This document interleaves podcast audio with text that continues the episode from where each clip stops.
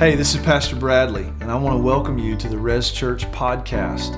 Res Church is a place where people discover life through knowing and following Jesus. And so we hope that you will be blessed by this message.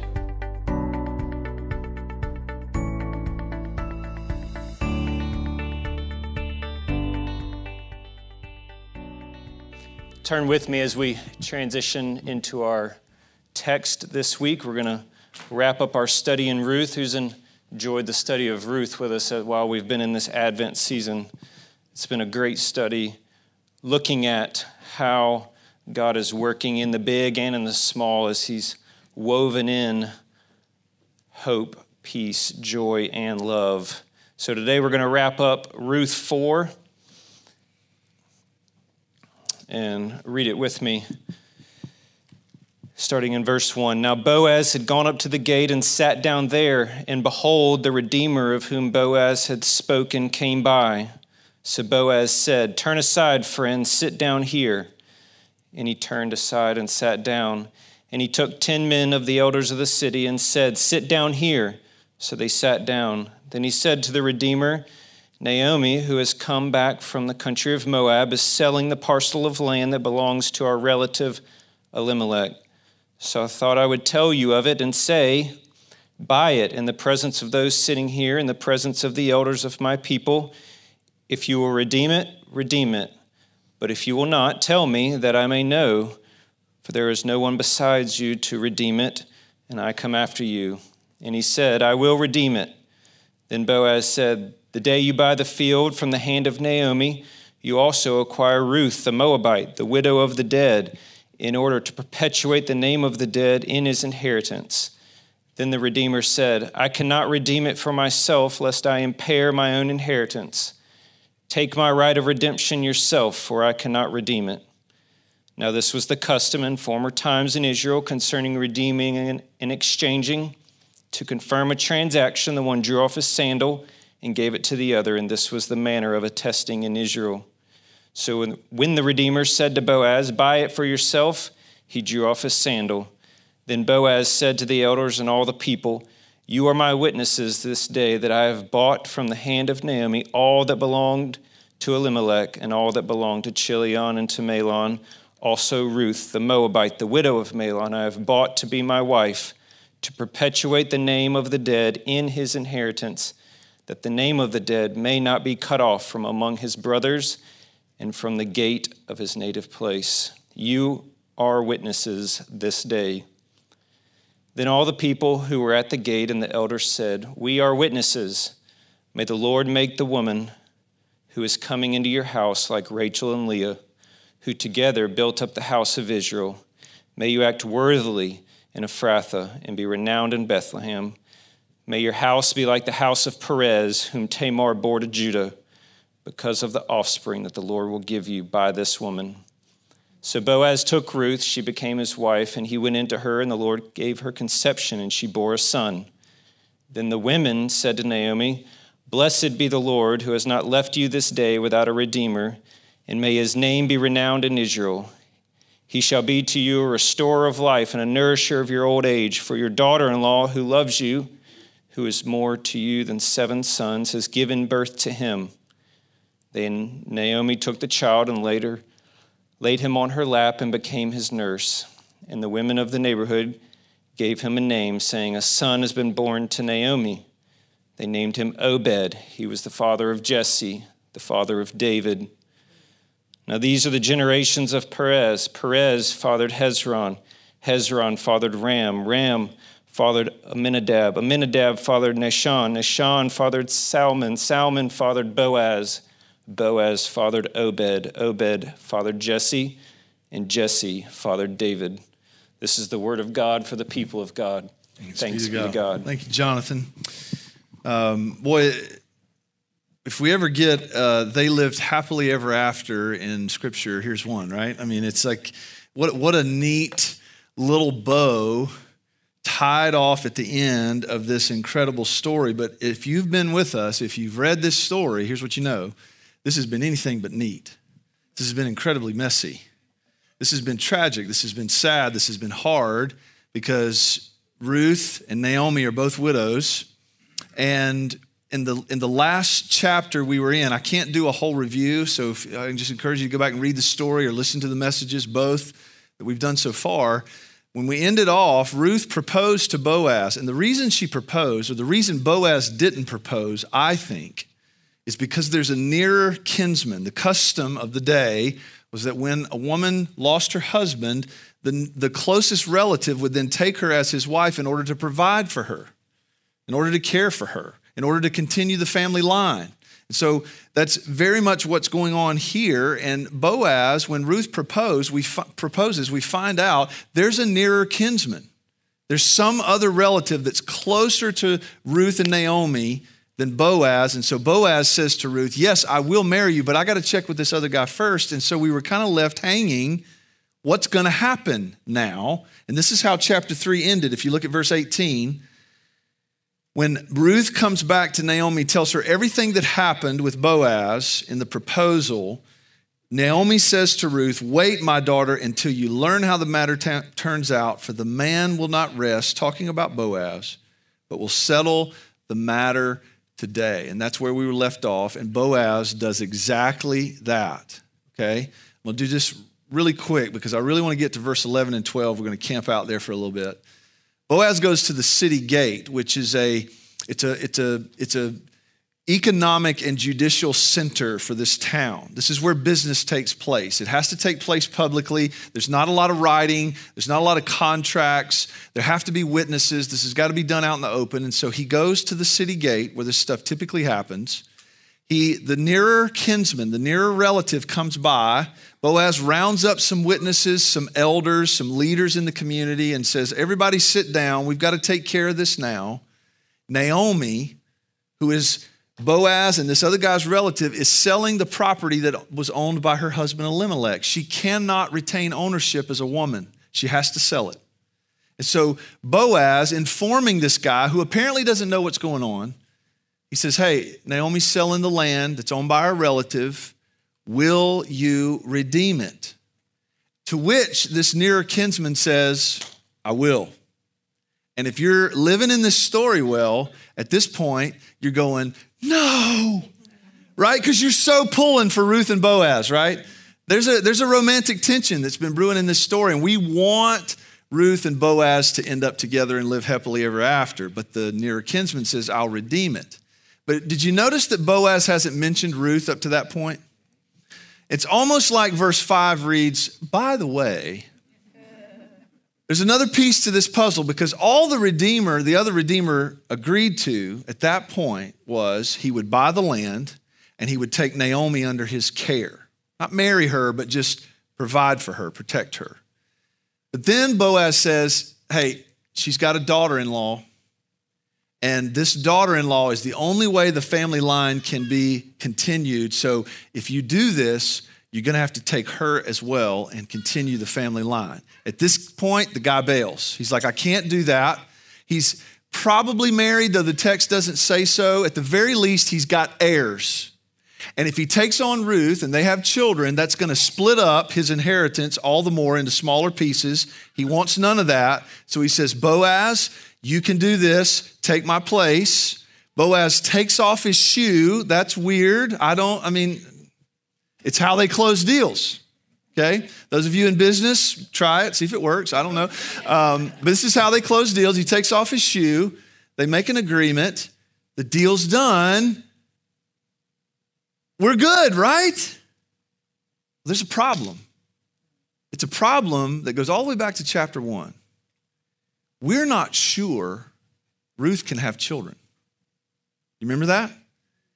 When Naomi and her husband and her two boys leave Judah and go to Moab, and they meet Ruth, they meet Orpah, the two boys marry. They lived there for 10 years, no children.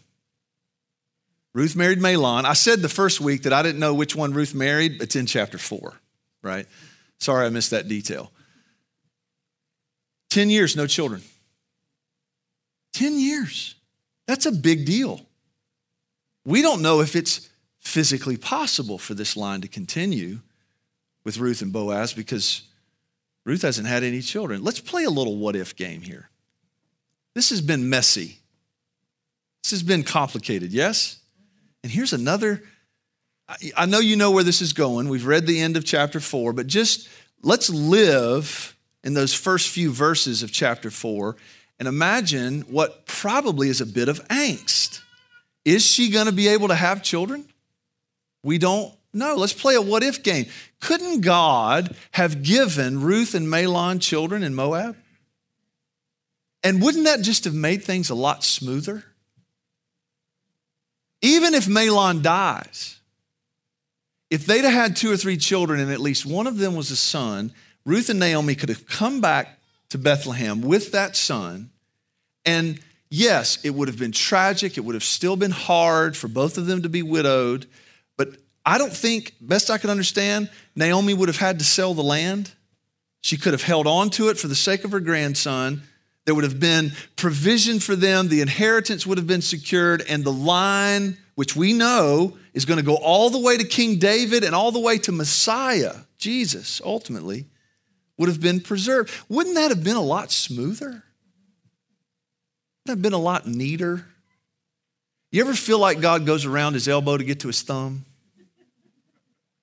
I do. I've said before, why couldn't he have just moved Mary and Joseph from Nazareth to Bethlehem with a job transfer? Why a worldwide census? Doesn't that seem like a little overkill? At the very least, he could have secured a hotel room for them. Why so complicated? I don't know about you, but sometimes I find myself saying to God, God, I'm so thankful for where I am, but we could have got here a lot sooner. I, I mean, I, just being transparent with you, I, I, grew up in and I came into local church ministry in a denomination, a particular denomination that I, I really am not associated with anymore that had a lot of dysfunction, a lot of cultural problems, a lot of doctrinal deficiencies that, to be honest with you, left me with a lot of knots, a lot of questions. I don't really think I was prepared to be a pastor when I became one. It's only, I've been in local church ministry almost 23 years, and it's only in the last five years or so that I feel like I've got the kind of pastoral clarity and biblical footing that I needed all along. And I found myself at times looking at other pastors that I admire. This is sinful on my part. I've looked at other pastors that I admire who seem to have had this same kind of clarity from the very beginning of their ministry, and I've gone, God, I, I, we could have been we could have been much further down the road by now. I, I could be so much more effective if I didn't have all these knots that have been untangled over the course of 20 some years. I've just had those moments where I've gone, God, does it really have to be this messy? Does it really have to be this complicated? Even in the tragedy, sometimes it feels like things happen that are hard and sad and painful, yes, but then they seem to drag out longer than we think is necessary. Why is that, God? Why, why is it when it's already so hard? Do these other little complications come up? I mean, it's been hard enough for Ruth and Naomi to be widowed. Now we're not sure she can have children. Sometimes it just seems like God goes around his elbow to get to his thumb. We could play what ifs all day long in biblical stories and in our stories, couldn't we? But here's what we know about God He does things the way He does them, if for no other reason than to make it absolutely abundantly clear He did it. He did it for His glory, to make Himself known, and I think to demonstrate how utterly weak and dependent we are on Him. And there's something really beautiful about that. There's something really sweet about that. It's often in the most messy situations that we taste His goodness, that we taste His kindness, that we taste His sweet providence. So, are they going to have kids? Ruth and Boaz? It's been messy enough. We don't know. But look what happens after the deal is struck. The witnesses start to bless Ruth and Boaz. Verse 11. This is where I want to live for a little bit. Verse 11 Then all the people who were at the gate and the elders said, We are witnesses. Pay attention to the three mays. Three mays, these two verses. May the Lord make the woman who is coming into your house, that's a reference to Ruth, be like Rachel and Leah, who together built up the house of Israel. May you, Boaz, act worthily in Ephrathah and be renowned in Bethlehem. May you prosper and be famous, Boaz. And then verse 12, may your house be like the house of Perez, whom Tamar bore to Judah, because of the offspring that the Lord will give you by this woman. This is crazy town. The first and third May reference two of the most foundational events in the history of Israel, God's people, that are also some of the most messy and dysfunctional situations ever. And in the middle, may you, Boaz, be famous and prosper in this mess. Let's talk about this. May the woman coming into your house be Boaz be like Rachel and Leah. You might know this story. Rachel and Leah were the wives of Jacob, whose name was later changed to Israel. Jacob originally wanted Rachel. Rachel was prettier than Leah. That's in the Bible. I'm sorry. She was prettier than Leah, and, and, and Jacob wanted Rachel. So he goes to their father, Laban, and says, I'll work for seven years for you in order to get Rachel as my wife. Laban says, Sure, deal, done. Works for seven years. He puts a veil over Leah and says, Here's your wife. And for whatever reason, Jacob doesn't realize till the next morning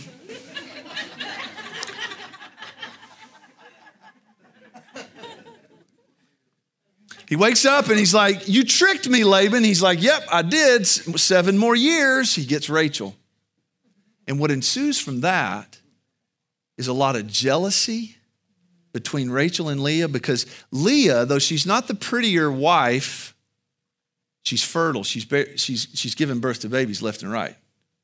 Rachel, the prettier one, and the more favored one, which makes Leah jealous, even though she's having children, Rachel's barren.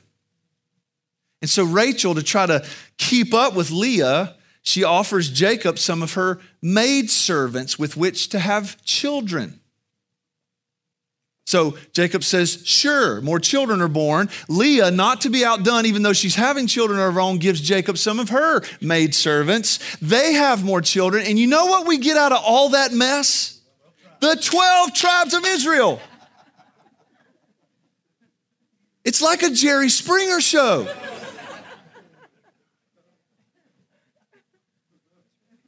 So may, may this woman, Boaz, be like Rachel and Leah. Then may the child born to you, may your house be like the house of Perez, who was born to Tamar and Judah. Judah, of the tribe of Judah, is one of the children of Leah and Jacob, or Israel which is the line of Boaz, of Elimelech, of Obed, of David, of Jesus, our Messiah. This is the line. Judah takes a wife. His name, her name is uh, Shua, I think. They have three boys Ur, Onan, and Shelah or, or Shelah, I'm not sure how to say it. Three boys. Judah secures a wife for his first son Ur. Her name is Tamar. The Bible says, Genesis 38, that Ur is a wicked man. And because he's wicked, the Bible says the Lord killed him. Okay? So Tamar is now a widow. Judah does the right thing. He looks at his second born, Onan, and says, You take Tamar as your wife and continue the family line. Onan says, Okay. I want to be careful, there's children in here. They don't have any children, and it's Onan's fault, not Tamar's. Okay? That ticks the Lord off, okay? And he kills Onan. So now Judah's going, I've let two of my boys marry this gal. I'm not giving her my third because he might die too. So he tells Tamar, Look, just stay in my house as a widow. And when Shelah, or however you pronounce his name, gets a little older, I'll give him to you as your husband. But the Bible makes it clear he really has no intention of giving his third son to Tamar. So Tamar hatches a plot in her head. She dresses up as a prostitute, disguises herself, tricks Judah, her father in law, into intimacy.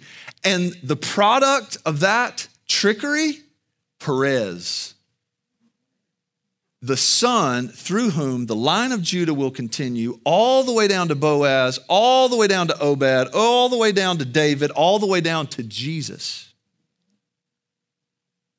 This is crazy. This is messy. This is not the stuff you put on social media about your family. This is the stuff nobody wants to talk about, right, at the dinner table. But listen, we all got that stuff, don't we? We've all got that dysfunction. We've all got that kind of mess in our story. And in all of that personal mess and dysfunction and failure and sin and what ifs and God coulda, shoulda, woulda, this could have been a lot neater. I could have been a lot further. I could have been there a lot faster. But in all of that, we're trusting this God who offers us hope, peace, joy, love in his Son, Jesus Christ. And we find a God who seems to thrive in working in our mess, working his big plan, right? It's a big story, it's a huge story, it's a massive story. It's, it's the, the cosmic unbelievable, mind boggling unfolding of the glory of Almighty God in our little mess and dysfunction. And that's how He does things. This is what the people are saying is they're saying, Boaz, you and Ruth, may your household be blessed in these ways. And you know, here's the other thing they're going back a long, long way. This is the, the, the two instances they're referencing are pre Exodus, which we know Israel was in Exodus for, in Egypt for how long? 400 years. This story takes place during the period of the Judges, which was also 400 years. So we're potentially talking about they're rooting their thinking in this little moment with Boaz and Ruth and Naomi in potentially over a thousand years of Israel's history. Do you know how old our country is? Less than 300. It just, to me, that's just helpful, kind of paradigm shattering to think that just how short sighted I am, because we have a God who not only works in the mess, he works in the mess over long, long, long, long periods of time. And sometimes the benchmarks, the major benchmarks of his plan, span dozens of generations. And in the middle of that, here we are trying to sort out our marriages, our children, our finances, our business, our health, our losses, our tragedies, our sorrows, our sickness. We're trying to navigate these big peaks and valleys. And you know what we get in the Bible? Is we get these clear pictures and clear truths about a God in stories that are very compressed. Does that make sense? We can read the whole story of Ruth in about 10 minutes. How many of you understand it wasn't that easy to live through it? I think the highlights we get in the Bible Sometimes we fail to miss that the, Ruth and Naomi and Boaz, Judah, Jacob, Rachel, Leah, Tamar, Perez, these people, these people lived through this dysfunction and through this mess, just like you and I do. And having to learn to trust this God. I've got an image I want you to look at. You guys will know what this is. Billiard ball. Anybody play pool? Okay, a few of you. When you think of a billiard ball, if you imagine holding it in your hand, what would you feel? Hard and smooth. Perfect. Hard and smooth. I did a little reading. Somebody prompted me in this direction, and I did a little reading.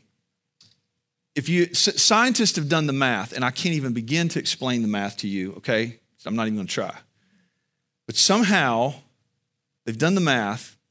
If you were to compress the earth to the size of a billiard ball, it would actually be smoother than a billiard ball.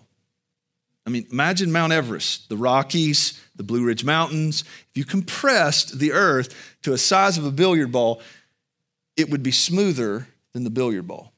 Conversely, if you blew the billiard ball up to the size of the earth, the peaks and valleys would make Mount Everest look like a molehill because it's compressed. You follow me?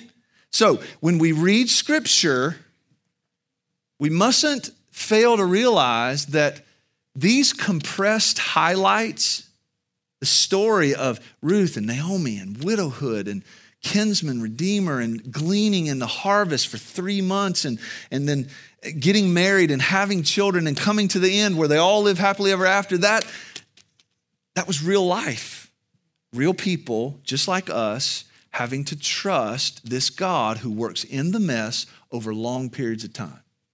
And now here we are, some 2,000 years removed from the birth of Christ, 2,000 years into the age of the church and the Holy Spirit. And what are we doing still? Jonathan mentioned it. We're waiting.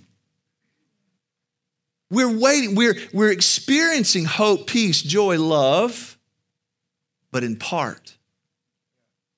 We experience hope, peace, joy, and love even when Ava dies. Even in our sorrow, we taste these things in part and we long for their fulfillment when every tear will be wiped away. When just like he came before, he returns. And there's a new heavens and a new earth. And all, listen, at that point, he'll not only reconcile all the mess to himself and we'll go, oh, but he'll wipe all the mess out and everything will be right. But in the meantime, we trust Him and we, we speak strange blessings over each other, right? You, you do this, and I do this. I prayed with someone after the first service about their, their, their family drama going on at Christmas time. You don't have to raise your hand, but who else has got family drama going on at Christmas time? I prayed with him. he raised his hand anyway. I, I, pray, I prayed with this person, and I, I, Mary and I both, we spoke blessings over really what seems like a mess that may not get cleaned up anytime soon. But isn't that what we do is we trust a God who takes these things that we're just like, this is just too messy and too complicated. And in and through all of it, at the very least, at the very least, He's conforming us to the image of Christ. And isn't that worth it? 2 Peter 3 8. I don't like this verse. Let me say that out, out up front. Do not overlook this one fact, beloved, that with the Lord, one day is as a thousand years, and a thousand years is one day. Don't like that at all. Peter, that helps me none. Well, it really does. It, it does if I stop and I get past my selfish impatience. Because what is he saying? He's saying, look, the Lord doesn't work on our timetable. Verse 9, the Lord is not slow to fulfill his promise as some count slowness. And, and here's what we need to admit the some is us. I count slowness in, in a way that would cause me to question this God who works in the mess over long periods of time. But is patient toward you. I wish I had time to unpack this verse. Patient toward you not wishing that any should perish, but that all should reach repentance. Some of you all of us, the Lord's being patient. I've said this before. I heard Tim Keller say this don't despise the pace of God in someone's life. And I've, I've certainly wanted to apply that to how I see other people, but I've started recently thinking about that in my own life. Don't despise the pace of God, Bradley, in your life, because He's still working on me. And He's patient with me.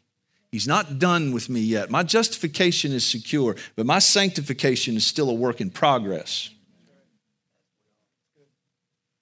Sometimes that mess, that dysfunction, is they, those things are the perfect tools in God's hand to mold me into the man that He designed me to be. So, Boaz, may you prosper. may you be famous in all this. I got to hurry. Verse 13. So Boaz took Ruth. She became his wife. He went into her. And don't miss this. Don't miss this. Underline it, highlight it, circle it, star it. The Lord gave her conception. The Lord gave her conception. It was just at the right time. She could have conceived in Moab, but that wasn't the plan. I don't fully understand why. What I know is the, the Bible's telling me the Lord planned it for this time and she bore a son. And then, lest we think Naomi's going to slip into the shadows of Boaz and Ruth happily ever after, watch this. Then the women said to Naomi, You remember what Naomi said to the women in chapter one? She got back to Bethlehem and she said to the women of Bethlehem, Don't call me Naomi, call me Mara means bitter. The Lord has dealt bitterly with me. I went away full, I've come back empty. But then the women say this to her Blessed be the Lord who has not left you this day without a redeemer. Who's that redeemer? Is it Boaz? Wait, wait a minute. I don't think so. Watch, keep reading. And may his name be renowned in Israel. he shall be to you a restorer of life and a nourisher of your old age. For you, for your daughter-in-law who loves you is more than seven sons to you, has given birth to him. So who's her redeemer? Obed. Now I have to confess, I did not know what happens next was physically possible. Thankfully, we have a children's minister who's also a medical professional who could correct me on such things. But verse 16, then Naomi took the child, laid him on her lap, and became his nurse. I just thought that meant his caregiver, but no.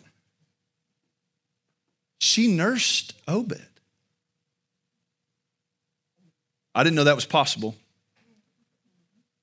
But it is, and I think in the same way the Lord gave Ruth conception, he caused Naomi's body to wake up, and she became the nurse of Obed. I think when the people say, May he be a restorer to you of life, there's a little taste.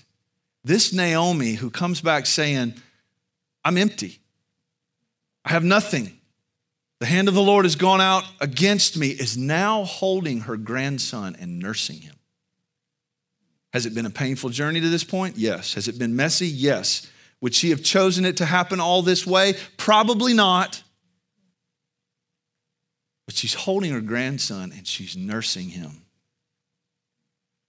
And the women of the neighborhood gave him a name, saying, A son has been born to Naomi. This is Ruth and Boaz's child. A son's been born to Naomi, so the family line has been continued, and they named him Obed, which means servant of God. I think that's what is being implied here is that Obed is going to care for Naomi in her old age. And he was the father of Jesse, who was the father of David. Amazing. And they lived happily ever after. Two things are celebrated at the end of this book. Number one, the plan of redemption marches on in the long, messy ordeals, in the highly dysfunctional circumstances of the human existence. God has just put a major piece of the redemptive story in place in one of the most messy and tragic and sad situations that we encounter in Scripture. Secondly, the same God who is working his big plan that stretches all throughout history is restoring joy to his people that he chose to be in his story. And this is, I think, critical for all of us to understand is that if you call yourself a Christian, if you really do believe on the Lord Jesus Christ, it's not that you've invited God into your story, He's invited you into His. And if you get that right, if you understand that, then I think your mind and heart can be open to a God who works in mess and dysfunction over long periods of time. And your joy, your hope, your peace, your love might not be compromised when you just can't make sense of it all. If we've learned anything from this story, we've learned, if I were to summarize it, I'll say these this four things. God is always with us, especially in the dark seasons that seem hopeless. He never leaves us.